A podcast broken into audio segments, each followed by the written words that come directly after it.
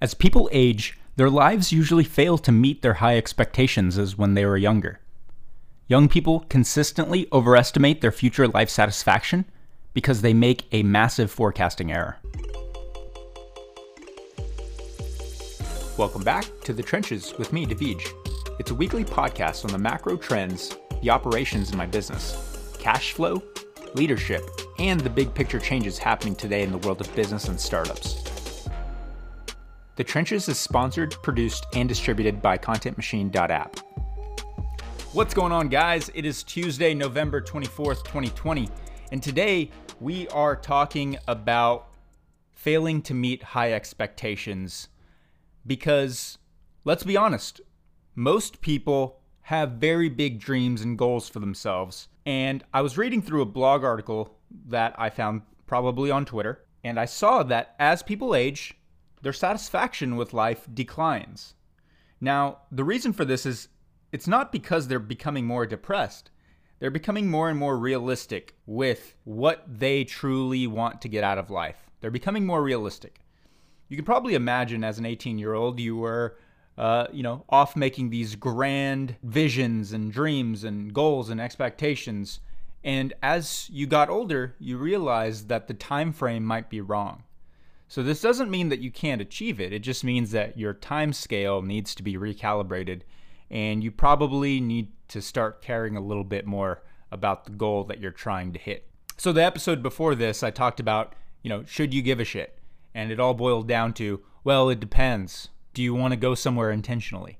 So if you didn't check out the episode on that, uh, go ahead and listen to it. So particularly, I was reading the blog article where there's a gentleman who uh, is now 31 years old. He just turned 31. And when he was 23 years old, he said he wanted to have half a million dollars by the age of 30. He got to 30 and he didn't have half a million dollars saved up like he wanted to. So let's kind of reverse engineer why that is. You know, he probably didn't take that goal very seriously when he was 23. Or he might have had some sort of catastrophic thing happen to him that limited him from pursuing that goal very diligently or just being serious about it. Or it ends up being one of those goals that you set that you really don't spend a lot of time thinking about how you're actually going to do it. You just hope that it kind of happens by accident. So it's likely it was one of those three. He also talked about how, yeah, he could have gone back into the past and saved a few, you know, a few hundred bucks on meals or, you know, not done some luxurious traveling or not taken that extra trip or done XYZ. But you know, not hitting a certain financial goal like 500K probably boils down to the fact that you need to earn more, not save more. So rather than trying to figure out how to save more, I think the goal should be to try to figure out how to earn more. Because there are people who are making a million bucks a month. There are people who are making a hundred grand a month. There are people who are making 50 grand a month. And at that rate, you can earn yourself to a higher savings but it's hard to save at a higher rate without sacrificing a tremendous quality of life. So, as I'm projecting out into my future life, I'm trying to figure out what goals I want to set for, you know, the next 5 years. So, right now, I'm 27. Uh, 5 years would put me at 32. So, what do I want to achieve by then? Well, by then I'd like to have a company that I've started get acquired. Uh, that's just been a goal of mine for the last few years.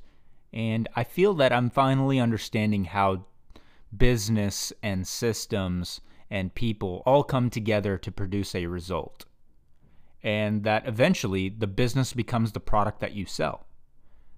The business is the product that I'm building. And one day, I hope to uh, find a buyer of the business. That just is one of my personal goals. It seems very fulfilling to me the journey of building the business and you know the finish line of getting acquired. So five years from now, I hope that ends up being uh, a reality, and you know I'm actively working on that every day. I wake up early in the morning. I work on my business. I don't have a lot of hobbies, unfortunately. I guess that's why I'm talking to a microphone and talking to all you guys. Thanks for listening, by the way.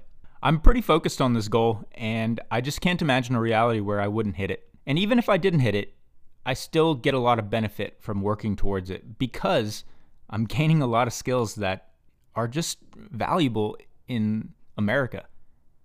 Learning how to operate, how to market yourself, how to build product, how to build software and systems, how to get people together, how to raise money, how to find money through your customers, how to bootstrap, how to do a lot of other things that uh, are under the umbrella of running a business. So, as you think about your life and you think about whether or not you really want to commit to a goal, make sure that it's something that you're not overestimating. Make sure that it's not something that you're underestimating. Pick something lofty and work towards it intentionally. And if you don't do it intentionally, it probably won't happen. But if you do something intentionally, it probably will happen. And who knows? You might even get there before the date that you set. It really just depends on how much leverage you can apply to what you're doing.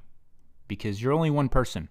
And if you can apply leverage like additional labor, having capital, using software, using media, or an audience and a, and a network of people, if you have those types of leverage that you can apply to your goals, then, you know, it's very likely that you'll exceed the goals within that time frame. But if if you don't have leverage, if if it's just you, and if it's a goal that you can't really apply leverage to, then uh, it's probably going to be a long, grinding experience for you. So you know, if it's a physical goal, you don't want to apply leverage by taking something that will harm your body, right? Because then the cons outweigh the pros. So keep that in mind too. There's pros and cons to how you go about doing things. Do you want to live a balanced life? What are you willing to sacrifice? That's kind of what it all boils down to. We all have uh, the same amount of time throughout the day, and uh, you know how much you're willing to sacrifice. Are you willing to delay having a family? Is having a family very important to you? You know, something's got to give, guys. You can't have it all. Something's got to give. If you have a family, that means you have people to take care of who depend on you. And it's going to take away from your friends. It might take away from the sports that you watch. It might take away from the business that you're operating. It might take away from the hobbies that you uh, have taken up. So something's got to give. And so, what are you willing to sacrifice? How important is that goal? Figure it out. It's different for everyone. Map it out on a piece of paper. If you don't map it out, then it won't stick to you and it won't become real because all the thoughts in your head, they'll fade away. And you're going to have to find a way to have something sticky. And the way to have something sticky is to document it, or to write about it, or to speak about it, or to vlog about it. And then you can reference back because you can't tell me what you thought of Tuesday, November 16th in 2015. You can't tell me what you thought of on that day. But if you had a saved document, you, you could. So make sure you write it down. Make sure that you record it. Make sure you document it in some way, shape, or form. Figure it out. Reverse engineer what it's going to take to achieve that. And uh, tr- try to figure out some leverage that you can apply. Like, how can you achieve this by adding a force multiplier?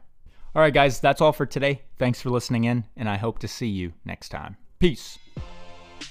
This episode is brought to you by ContentMachine.app the Content Super app where you upload any type of content and walk away just to come back to a whole library of promotional assets that you can use to drive traffic to you, your brand, and your message on all platforms across social media Facebook, Instagram, IGTV, LinkedIn, Twitter. It doesn't matter where you're trying to promote yourself. Simply upload one piece of content or more into the ContentMachine.app portal, and we'll handle the rest. Don't hire someone to do this and don't do it yourself. Save time and money with ContentMachine.app. Get your free trial today